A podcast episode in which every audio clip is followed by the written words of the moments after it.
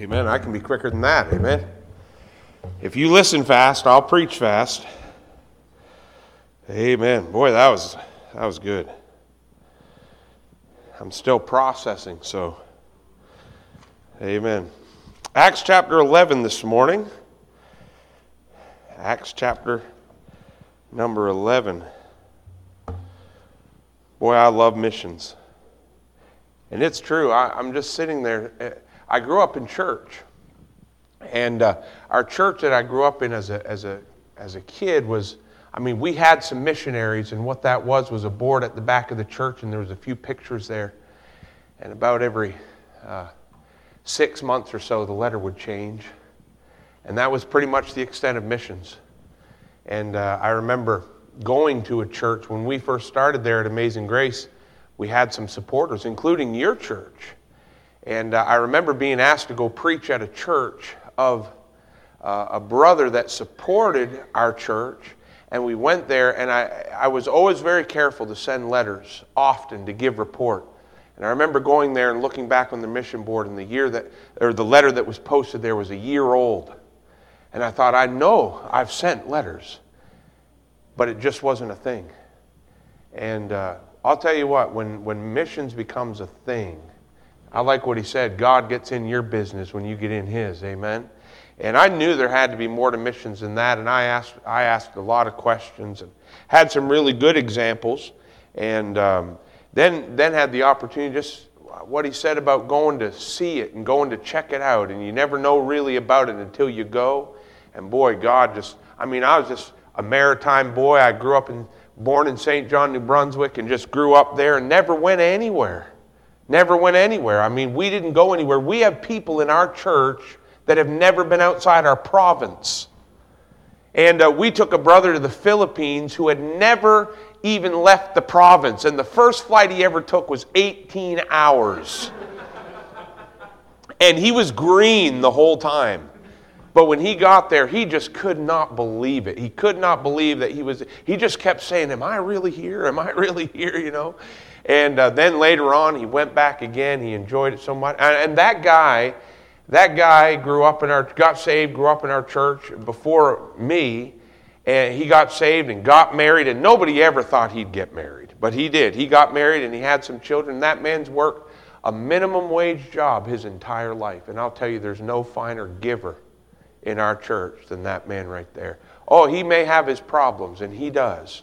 But he doesn't have a problem with giving. Amen. And man, it has been such a blessing to see what God's doing in other places. Acts chapter 11. And I can, I can get this, I like to eat just like the next person, amen. So I can get this thought out in a hurry and we'll go eat, amen. But uh, Acts chapter number 11, my brother in law, Bud, I think he's been here. And some of you know Brother Bud. He is a good before lunch preacher. Amen. I mean, he preaches wide open a million miles an hour, and he's only got about 20 minutes in him, so he's always a good one to save for right before lunch. Amen. It's a blessing. Acts chapter 11, verse number 26, a familiar verse. It says, And when he had found him, he brought him unto Antioch. And it came to pass after a whole year, they assembled themselves with the church and taught much people. And the disciples were called Christians first in Antioch. I'm sure that this is not an original thought to you, but this was not a name they gave themselves. This was a name that was given to them because of how they acted. Amen. And you know, I grew up in church. I got saved at a young age. And you know, you, you really don't think a whole lot about your testimony when you grow up in church. I mean, you just go to church, Sunday school. I mean, I hope that's the way you raise your kids. If you're raising them in church, Sunday school, Sunday morning, Sunday night, Wednesday night, we went to the nursing homes and the street preachings. And every time the door was open, we were there. And even if it was an open door somewhere else, we went went to the open door somewhere else too. Amen. Dad, he was involved in every ministry our church had going. If it was street preaching, he ran it. If it was the nursing home, he ran it. If it was the young people's, he ran it. If it was changing the letters on the church sign, he was the one that did it. If it was the cleaning or the junior church or the Sunday school, he was the one doing it. And that's how I was raised. I was raised getting up on Sunday morning at 6 o'clock to get on the 15 passenger van to drive to St. John to fill it. And I even saw times dad would go in, he would take, find some clothes there on the floor somewhere, and he, he'd pass them to the kids, and they'd get dressed, and we'd put them on the bus and give them a Tim Horton sandwich. and, and that's how I was raised. And so I never really gave a whole lot of thought to my testimony, to what other people really thought of me. I just was busy going along doing whatever I was doing there in the church. But you know, it's important to have a good Christian testimony. Amen. It's important. And so I'll just give you a few things, and we'll be quick here this morning, but give you a few things you know, I did a little poll in our church. I did a little poll in our church, and I asked the people in our church if you could only pick one word to best describe what this world needs to see in you, what would that be? And you know, there was a lot of different answers, but the one that stood far above all the rest was integrity. The world must see integrity. Integrity is purity, unadulterated, unimpaired, genuine purity. That's what the world needs to see. That's what they said the world needs to see. Amen. These folks here, they were called Christians first in Antioch. You know, I, I don't know how you think, but I often wonder, I, I wonder how that started. I wonder if it was one person, all of a sudden they said, Look at those folks over there. They're, they're like Christ. That's what Christian means, you know, like Christ. Look at those people. They're, they're such dedicated followers of Jesus. I wonder if that would ever be your reputation. If that would ever be what someone said. You know, there's a lot of things people can say about us, amen? And there is a lot of things I'm sure people say about you, whether you know them or not, amen? And there's a lot of things people say about me. But what we ought to desire for people to say is, man, they're just so much like Christ.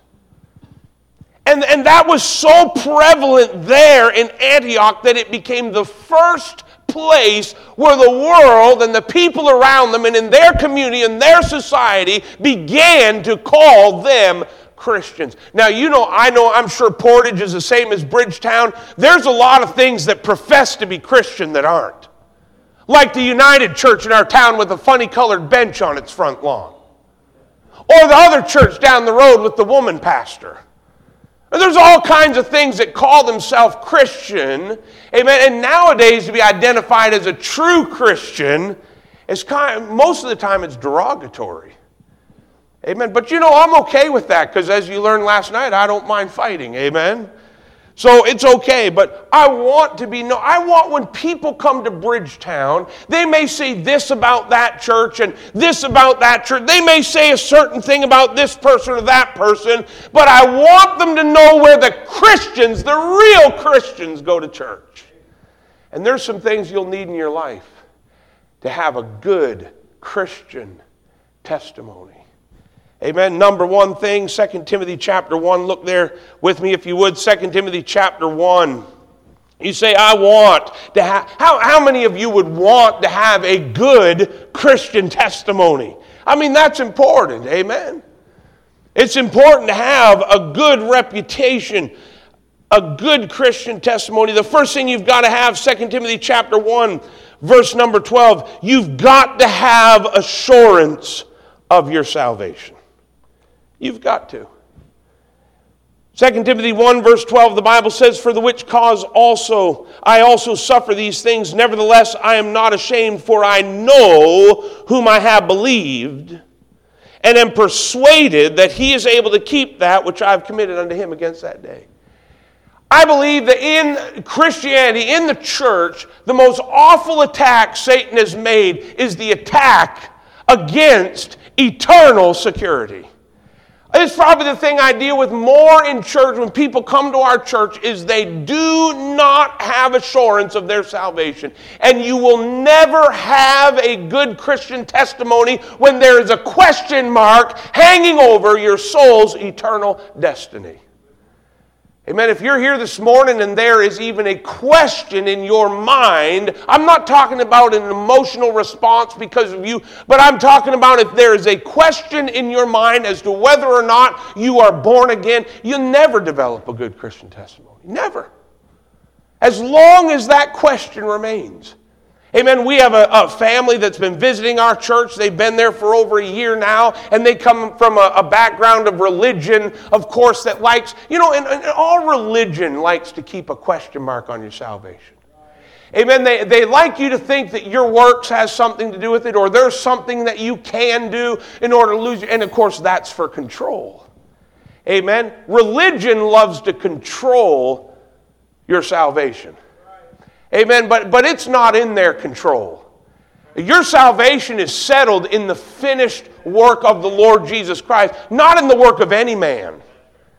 Amen. And, and any church that teaches you that your salvation is dependent on you, it's a cult. Amen. But they love to do that. And so they come and they have all these questions and they're not sure if they're saved. And you know, they think one moment they're saved and the next moment they're not sure. And, and I'll tell you what, their life is unstable, it's unsettled. Their children don't know which way to go. They don't know. One day they're saved and now they're questioning. And we, I think we're saved and we need to get baptized now. And then they go back and back and forth and back and forth. And you'll never establish a good Christian testimony wondering if you're even saved. Amen. I remember first, uh, I remember, I'm, I don't know how to preach except just to give you my experiences. But I remember getting around meetings that we'd go down south and get around meetings, and I'd watch, and I'd see people that I thought for sure they were saved, and they'd get saved. And you go back the next year, and there'd be a big mess, and they get saved again and three and four and five times. And you know, they struggle with everything else in their life because they can't ever get their salvation settled. Paul said, I know whom I have believed, and I am persuaded that he's able to keep that which I've committed unto him against that day. If you want to develop a good Christian testimony, you have to have assurance of your salvation. Are you sure you're saved? Hey, Amen. You say, Well, I don't feel saved. Well, I'm glad it's not I'm feeling. Amen. Boy, there's some days I don't feel saved. Amen. But I know whom I have believed, and I know He is keeping me saved. Amen. You got to have assurance of your salvation. Let me give you the second thing here Luke chapter 4, verse number 4. Luke 4. I'm just talking to you something simple this morning how to have a good Christian testimony. I want to be known as a Christian. And you know, as this world gets darker, amen, it's, it shouldn't be as hard to be known as a Christian. Amen. The darker this world gets, the more you ought to stick out like a sore thumb. Amen. It shouldn't be that hard, but you got to be sure you're saved. Amen. You got to be sure you're saved. In Luke chapter 4 and verse 4, Jesus answered him, saying, It is written that man shall not live by bread alone, but by every word of God. In order to have a good Christian testimony, you must acquire a basic scripture knowledge. You must. I am amazed. You know, over COVID, God blessed our church and it, it grew. Uh, we were the only church having services for a long ways around. And so, you know, people would come because their church was shut down and we were still doing things. I can't tell you what things we were doing, but all kinds of things we were doing. And we were still doing things, so people started to come.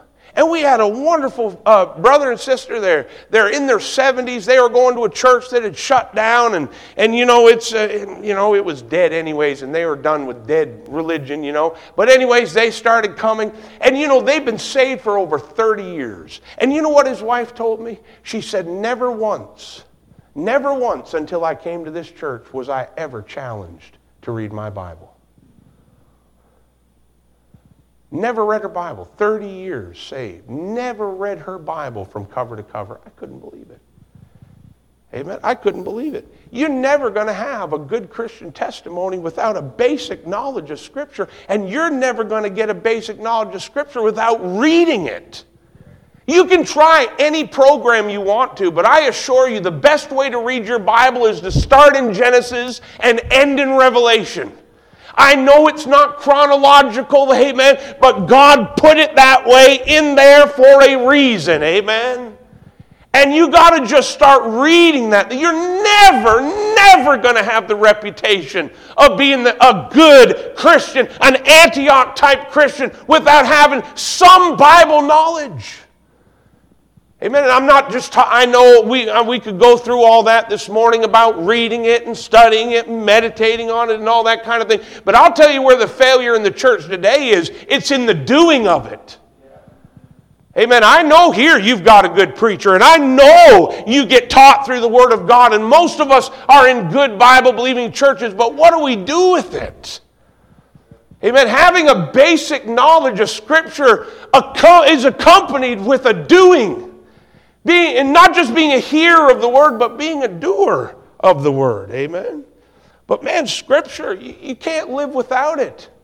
Amen. You know, he talks about the bread alone, that's the physical, but the every word of God, that's the spiritual. We need the word of God, and you're never going to have a Christian testimony. I mean, you think about the early church, they were getting it every single day.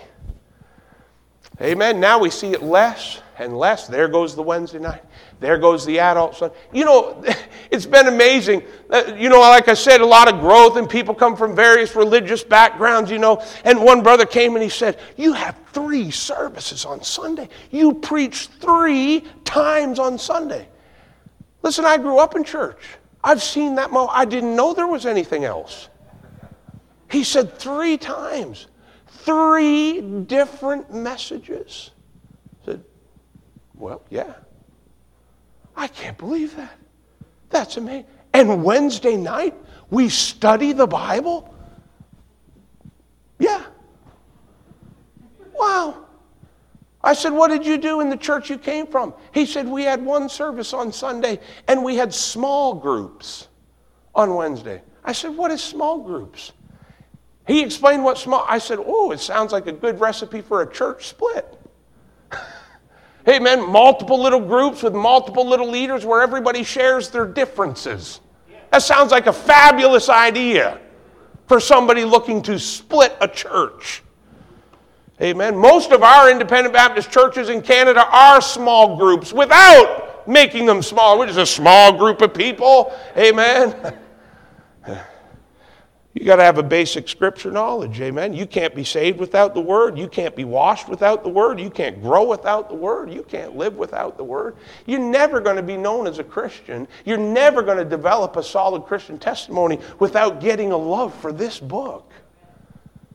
Amen. That's one of the things I appreciate about your pastor when I was still just a young man. He invested some time into me. He sent me some cassette tapes, and I don't think I did very well with it, Brother Carlson, but I did listen to it. He said, I want you to listen to these. I want you to send me uh, two things that you learned. I still have the letter. Two things from every tape you listen to, two things you learned, send it to me. I, I don't think I did very well with that, but I did appreciate it. Amen. What, I think what he was trying to do is put a love for God's word in me. Amen. You're never going to be the Christian you ought to be without acquiring a basic scripture knowledge. And boy, I'll tell you, if you get in there on some of the basics, it, it's supposed to grow your appetite. You know, I appreciated Brother Ray's messages. Maybe he takes that passage of Scripture and just goes down through each verse, dissects that thing down, and puts it in a sensible manner, and there it is. And you think, whoa, Man, that was good. That was all right there. Amen. It, don't you ever get a desire to be able to do that? Amen. Don't you ever get a desire to be, maybe someday the pastor will call on me to teach the Sunday school class. Amen. You can't live on milk forever. I like the brother this morning. Said, Look, around here we all like this fake milk. And I knew exactly what he was talking about. Amen. Amen. I mean, this guy's going to be a farmer who's he's milking the cow and he's got the milk and the cream rises to the top and there's half cream and half milk. I know all about that. That's what we were raised on as kids, amen. And listen, you got to get to the, you, the cream is where it's at. He said they skimmed some of it off. I thought, shame on you, brother. You're just supposed to shake that in and down it goes, amen. That's good stuff. Amen. Man, the milk is good, but the meat is better. Amen. We also got talking about steak. My brother in law, man, he has no taste buds. You could cook a hot dog and a steak, and he'd do the same thing. Cook it well done and put ketchup on it. Amen. I will not cook for that guy. I won't do it. I would not waste a steak on him. Amen. If you put a hot dog and it looked like he would not even know the difference, it just he's just Hoover, down it goes. Amen. But man, I'll tell you, when somebody gets up and he opens that book and he gives you some meat and some steak and it sticks on you, don't you ever want to be that guy? Amen. You know, for a long time, I really did. And I just thought, you know, I'm just going to get up there and I'm going to hoop and holler and make everybody run around and go crazy, and, and that'll be success. But you know what? It didn't last. It didn't last. I mean, you got you got to get in there and get something. You're not going to get something just showing up at camp meeting. You kind of got to be here the rest of the time. If we're going to hoop and holler, this is going to be it. Amen. But if you're going to grow and you're going to develop a good Christian testimony, that starts Sunday morning at Sunday school time. That starts on your knees before God with your Bible. It's funny how we develop these patterns, you know, of Bible reading and prayer. You know, they're not separate things, they're together things. It's not you read your Bible and set it aside and then you pray. It's you get that book out. You know, a conversation goes two ways. Who likes to be in a conversation with somebody who does all the talking? No, that is not a conversation. That is a monologue. And it's boring. Amen. Even when I'm preaching, amen, I like dialogue. You say something, they say, That's right, preacher. Amen. It helps. Amen. It's not a monologue, it's a conversation. Anyways. Anyways. Amen. But you got to acquire a scripture knowledge. Let me give you a third thing that'll help you develop a good Christian testimony. You have to advance some sound Christian character in your life. Look at Romans chapter 3 with me, if you would. Romans chapter Number three,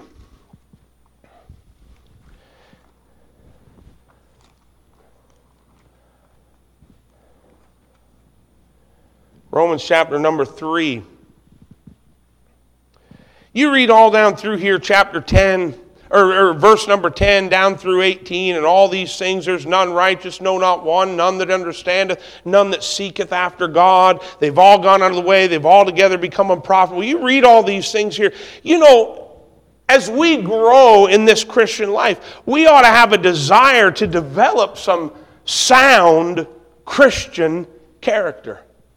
Amen. When we get saved, we become a new creature in Christ. Not remade, amen. Not modified, not restructured, but brand new, amen. I love that message, all those new things. Amen. You know, in this, I don't know how it is out here in Manitoba, but over in Nova Scotia, we have a boutique called Francoise. And it's a used clothing store.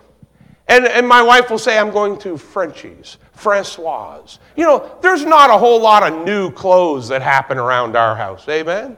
I mean, if you can get a shirt for $4 or you can spend $40, we're going $4. Amen. We have four boys. They go through a lot of clothes. Amen.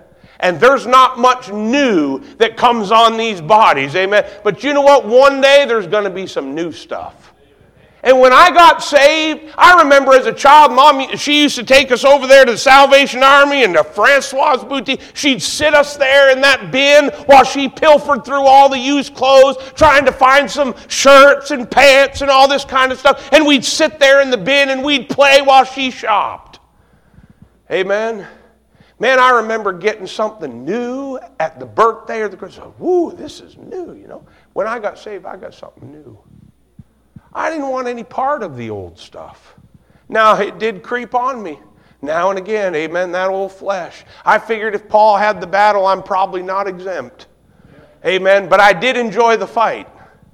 Amen. You go down to that altar and say, Oh man, I blew it again. And down there with God, and you know, you hear preaching like that on missions, and you realize there's more I can do. There's more I want to do. I want to have more of a burden. Amen. You go down there again say, God, just renew that burden, put that spirit in me, that desire and hunger. Amen. We got a new creature when we got saved. Amen. That's why you got to mortify the deeds of the flesh and be crucified with Christ. He said, Nevertheless, I live, yet not I, but Christ liveth in me. And the life that I now live, I live by the faith, not the faith in the Son of God, but the faith of the Son of God who loved me and gave himself for me. Amen. And you got to start putting on some new things. You got to start thinking about some new things, some pure things, some just things, some honest things. Amen. It's not just good preaching, it's something you got to put on. Amen. You know, I, I, appreciate everything the pastor said about, you know, if you get an offering and somebody sends this, you send that amount. Why? Honesty. I have no time for Christians that cheat the government. I have no time and no respect for it. Amen. And, and, you know, it goes over about as well at home as it's probably going to go over here, but I'm again it. Amen. You don't cheat the government on your taxes. You don't try and find ways around it. You don't, you don't, you don't, you know, uh, do, hey, be honest. There's nothing that'll damage your Christian testimony more than trying to cheat people or cheating the government. Amen. It's just not going to work well for you. And it's not good Christian character. Amen. Just do what's right. If you want to develop good Christian character, amen, you got to have assurance of your salvation. You'll need to acquire some scripture knowledge. You'll need to advance sound Christian character in your life. You know why a lot of Christians uh, can't get some Christian character in their life? It's because they entertain themselves with everything that's not Christian. Amen. People ask me, you know, have you, have you seen this? Have you seen that? No. No I, no, I haven't seen it. Amen. Why? It doesn't advance good Christian character in my life. A lot of times now, even the news, man, I, I stopped consuming much news. It makes me so mad. I just can't handle it. It makes me so angry. I, there's nothing good you're going to read in the news. Even the, we'll say, I only look at the conservative news. That's worse. It's worse because it, you know you see how it should be and, and they're telling you how it's not. It makes me even more angry. Amen. I just can't handle it. Why? It doesn't advance good Christian character in my life. Amen. You know why I like being around God's people? Because it does. It does. It helps me. It helps me have fruit of the Spirit. It helps with love, joy, peace, long suffering, gentleness, goodness, faith, meekness, temperance. God's people help with that. And why I need that in my life. Amen. You know what else we need to develop some good Christian uh, testimony in our life? We need to act on biblical separation. Amen. I'm thankful that I was raised in a conservative family. Amen. We had conservative dress standards. We had conservative music standards. We had, conserv- we had conservative living standards. We as kids did not dictate to our parents what was allowable in our house. I was raised in a home where our parents told us what we were going to do, whether we liked it or not. Amen. It was forced separation.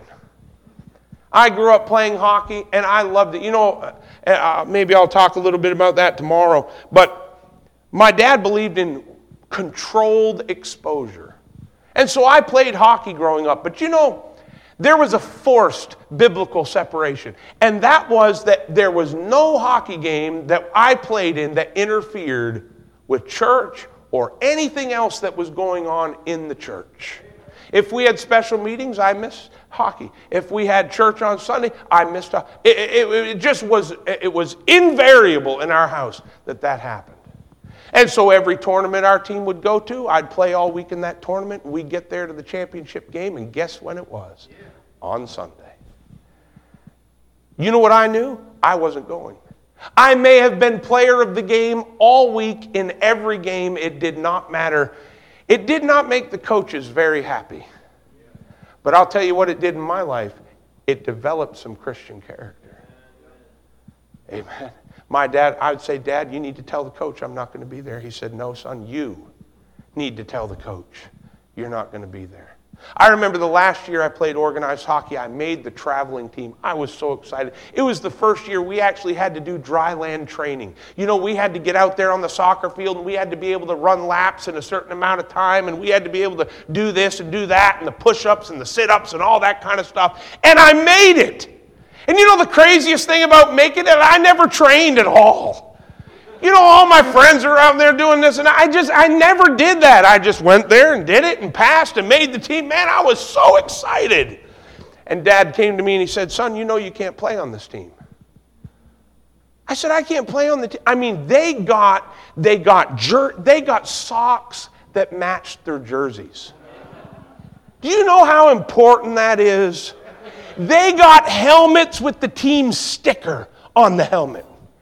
That team bought you your sticks. Whew. Dad said, You can't play. I, I knew from the onset I was not going to be able to play, but I played ignorant. I can't play. He said, You know you can't play. Why? Well, because they travel on the weekends and they practice on Sunday morning. You can't play.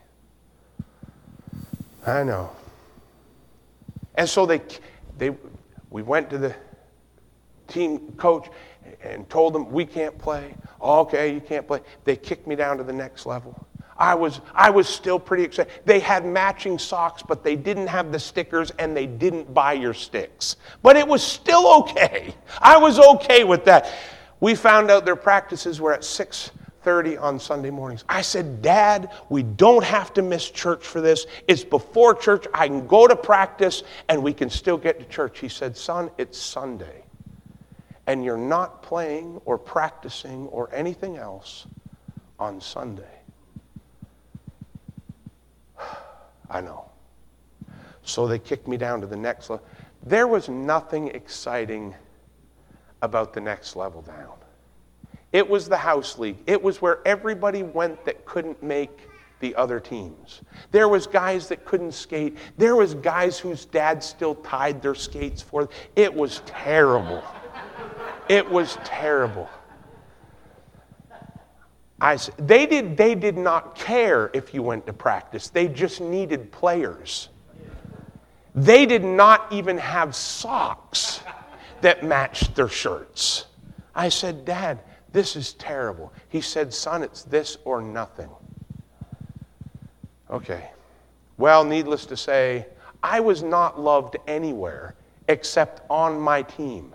Everywhere we went, we, they had to check birth certificates that year to make sure I was in the right age category. They hated me because I was supposed to be playing here. Now I was playing here, and we won everything. It's bad when you have five players and a goalie and one guy can make that much difference. It was bad. Dad came to me the next year. He said, Son, he said, Do you want to try out for the traveling team?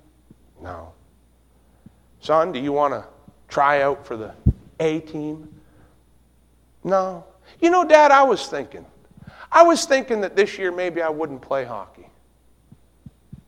Okay. All right. That sounds good. What do you want to do? I said, Well, we're pretty busy at church. And I'd just like to get more involved at church. And I, Dad didn't smile, but he may as well have. Because I knew in here he was, okay, son, we'll try and just be a little more involved in church. Amen. You kind of have to separate after a while. Amen. And now all these young guys we're out there, they're better than me at everything. And I hate that, amen. But it's just the way it is. It's just the way it is. But there's going to come a time you'll have to, if you want to have good Christian, you know that those guys, they went to my dad, they said, What are you doing? What are you doing? You're, you're dist- he, he could be your meal ticket. And dad said, Well, maybe so. But that's not what's important to me.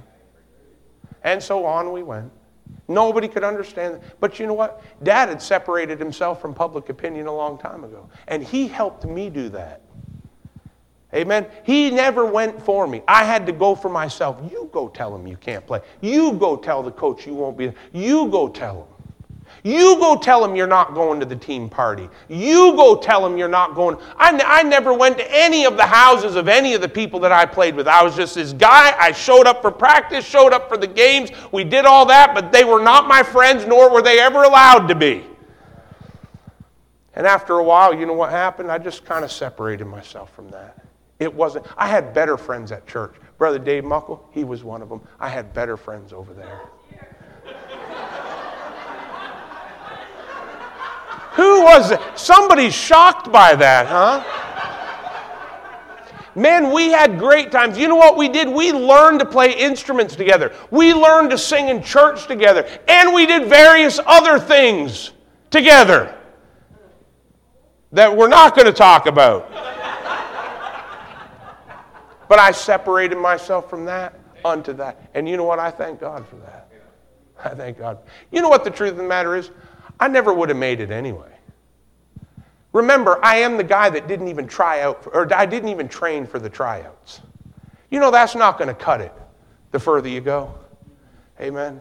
And so many Christians, they'll sacrifice everything for the hope, for the dream, for the idea.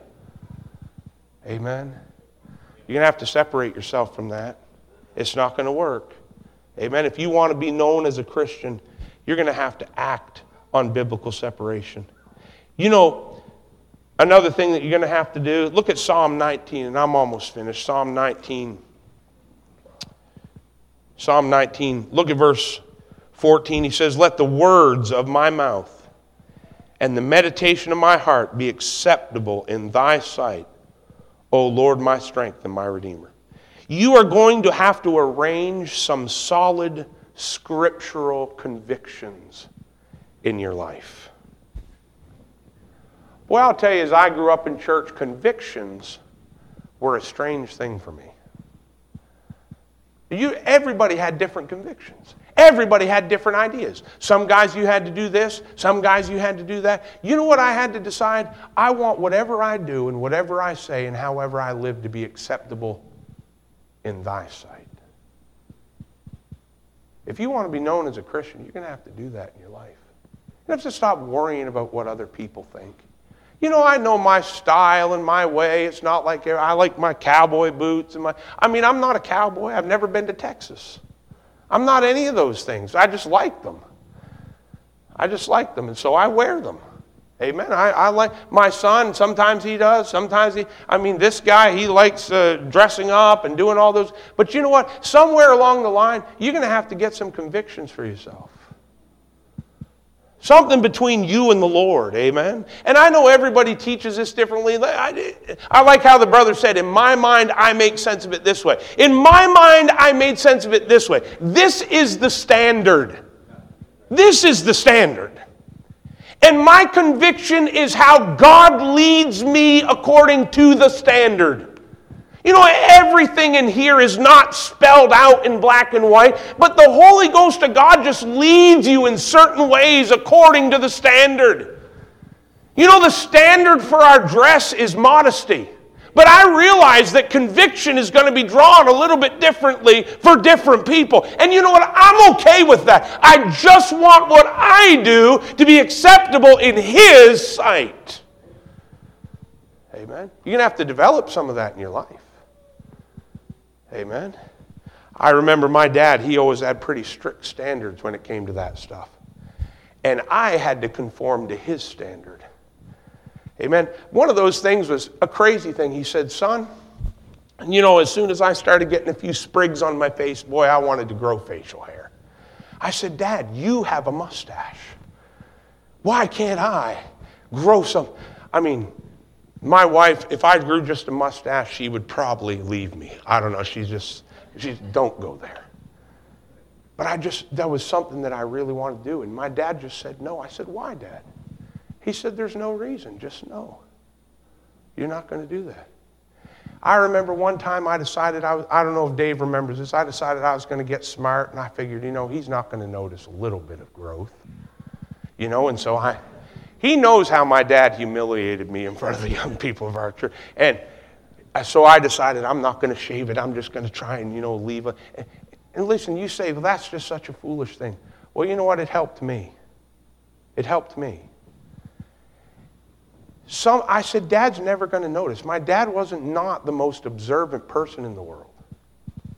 But somehow he noticed that I had not shaved, that I had not had a clean shave on. And you know what he did before church on Sunday morning? He drove down to the store and he bought a one bladed Bic razor and no shaving cream.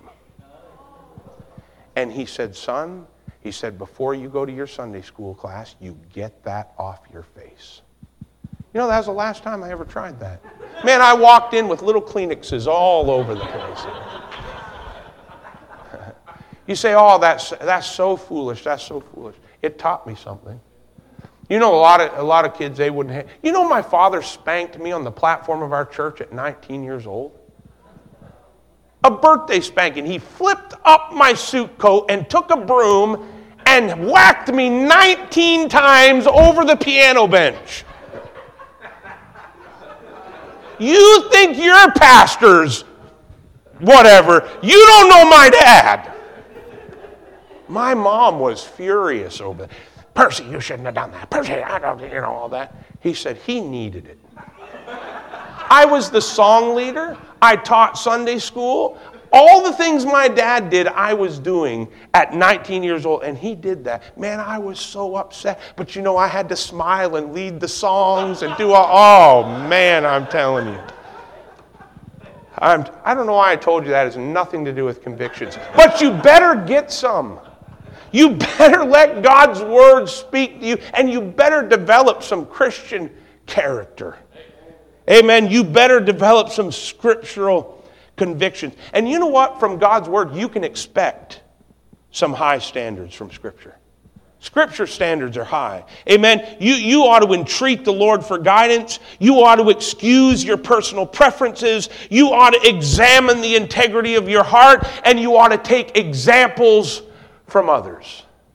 Amen. That's how you develop them. If you want to have good Christian character, good Christian testimony, you're going to have to have some. Let me give you the last thing.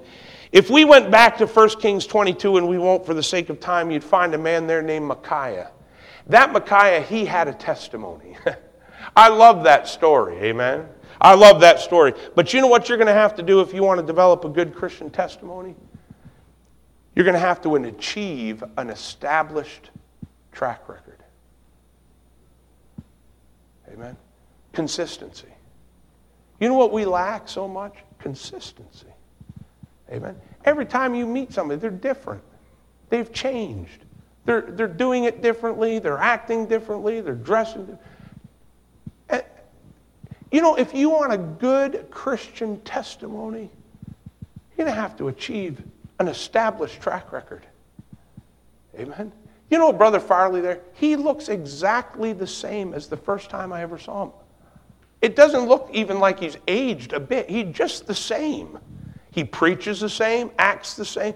You know, some young people and younger people, you never know what you're going to get. It's different every time you see them. Amen. If you want a good Christian testimony, you're going to have to get a hold of some things, and though everything is changing around you, everybody's going a different way around you, you're just going to have to stick to the same thing. Amen. Amen. See, I don't know why the pastor and why he won't change this. Well, because he knows the importance of an established track record. I mean, I don't know anybody that does it Brother Carlson's way. The, you know, the, the, the quizzes and the throwing the pens and, you know, he, he, how he does the things. But you know what I love about it? It's just it's the same. It's the same. Back when I first started at our church, I mean, we were trying to fit more and more people all the time into this little tiny hall. It was 17 feet wide and 32 feet long. And we had, at one time, 80 people crammed in there. And every time the people would try, come in, I'd have the chairs arranged differently just trying to fit more. They never knew what to expect. And after a while, I, I realized after I heard little murmurings here and there, I said, Oh, I, I don't think this is a good thing. Amen. It's good to keep some things the same. Just establish a track record. Amen. You know, I, am not into a lot of formalism and traditions and all that kind of stuff. But you know, I remember back into my childhood, my dad's brother, Rolly, he was not the most spiritual person in the world. But one thing he was is he was the usher at First Bible Baptist Church from the time I can remember this big till this present day. When you go to First Bible Baptist Church at 218 Quispam Quispamsis, Hampton Road, and you walk in the back door of First Bible Baptist Church, you know who's standing there to shake your hand? Rolly Lake.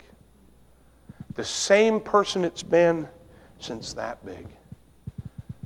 Amen. You know, some point in your life, you're going to have to get some roots down and establish some things somewhere. Amen. If you want to have a good Christian testimony. When I started at our church, I know there was people taking bets I wouldn't make it five years. I'll admit, I, I was a little bit here and there. Amen. But you know what? By God's grace, I determined, Lord, if this is where you want me, this is where I'm going to stay. And a year and a half into the ministry, everybody almost who voted me in there had left. Gone. Everybody was gone. There was my cousin and his family and three single men. Amen. But I knew that's where God wanted me. And now, by God's grace, on October 2nd, it'll be 18 years at Amazing Grace. And I couldn't be happier. Amen. I couldn't want to be anywhere else. I mean, I, I love going, I love coming here, but I'll tell you where I love to be the best at 8479 Highway Number One, Amazing Grace Baptist Church. I just want to have a good testimony. Amen. I want to have that. I want to have that people say, you know what? There's a Christian. Amen. Wouldn't you want that? Amen. Let's stand together. Father, we thank you, Lord, for the opportunity just to bring your word once again. Thank you for this church, these people. What we heard before this, Lord, is still just sitting so heavy in my mind. And Lord, I pray, God, that we'd have a hunger and desire. Lord, I pray that we'd have a desire to be known, Lord, for who we truly are. That we desire to be Christ like, known as Christians, and have good testimony in our communities. I pray this in Jesus' name.